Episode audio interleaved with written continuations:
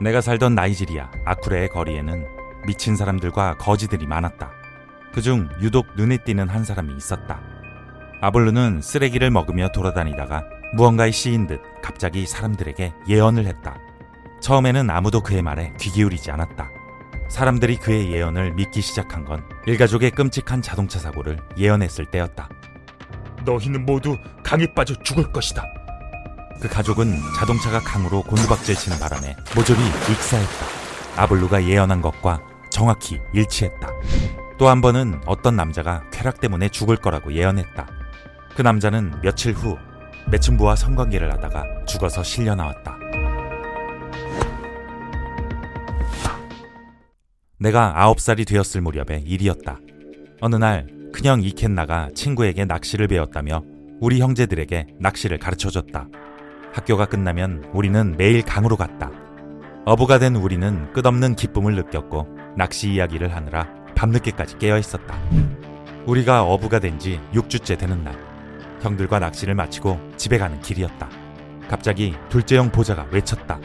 봐, 나무 밑에 죽은 사람 있어. 그곳을 보니 한 남자가 낙엽 위에 누워 있었다. 저 사람은 죽은 사람이 아니야. 환시를 본다는 미친 사람 아블루야. 이켄나가 말했다.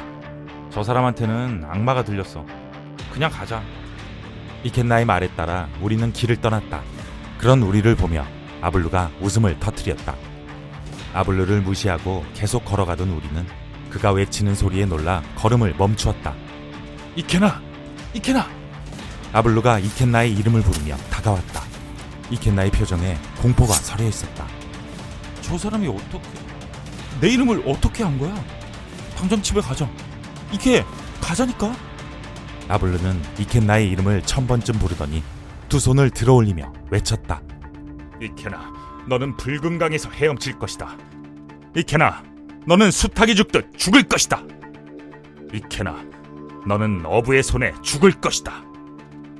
이윽고 아블루는 조용해졌고 노래를 부르며 떠났다. 집에 오는 동안 우리는 아무 말도 하지 않았다. 집 앞에 이르자 이켄나가 우리를 쏘아보고 말했다. 그 사람은 너희 중 한 명이 나를 죽일 거라는 환시를 본 거야. 그날 이후 이켄나는 돌연 낚시를 그만두겠다고 했다. 공부하고 싶어. 나는 학생이지 어부가 아니니까. 그리고 언제부턴가 우리를 피해 다니기 시작했다. 날이 갈수록 이켄나는 점점 더 무섭게 변했다. 그는 사소한 불만에도 화를 내고 주먹질을 했다. 하루는 어머니가 이켄나에게 심부름을 시키자 이켄나가 다른 애들을 보내라며 반항했다. 자식이 저밖에 없어요? 세상에 언제부터 반항하기 시작한 거니?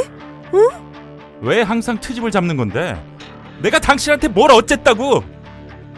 그 자리에 있던 우리 모두 충격을 받았고 어머니는 절망에 잠겼다. 이켄나는 씩씩거리며 문을 쾅 닫고 나가버렸다. 이켄나와 함께 방을 쓰던 둘째형 보자는 방에서 쫓겨나 거실에서 생활해야 했다. 참다 못한 보자가 큰 소리로 불평했다. 형은 정신이 나갔어. 미쳤다고. 난 형이 이러는 게 싫어. 싫다고. 그때 방에서 튀어나온 큰형이 말했다. 내가 싫다고? 너는 내가 죽기를 바라는 거지? 나블루가 환시에서 본 어부는 너였던 거야. 이켄나는 보자를 뒤뜰로 끌고 갔다.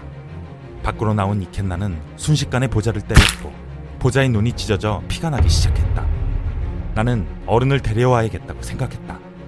나는 당장 뛰어나가 한 정비공 아저씨에게 부탁했다. 아저씨, 형들이 싸우는데 피를 흘리고 있어요. 제발 도와주세요. 우리는 쫓기듯 집까지 달려갔다. 그런데 뒤뜰에 도착하자 아무도 없었다. 보이는 것이라고는 바닥에 뿌려진 피얼로뿐이었다.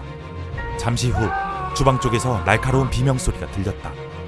나는 미친 듯이 주방으로 달려갔다. 난장판이 된 주방에 누군가가 누워 있었다. 나무 손잡이 칼이 그의 배 깊이 박혀 피로 흠뻑 젖어 있었다. 한 예언이 불러일으킨 파멸적 비극. 어부들. 이 콘텐츠가 도움이 되었다면 구독과 좋아요를 눌러주세요.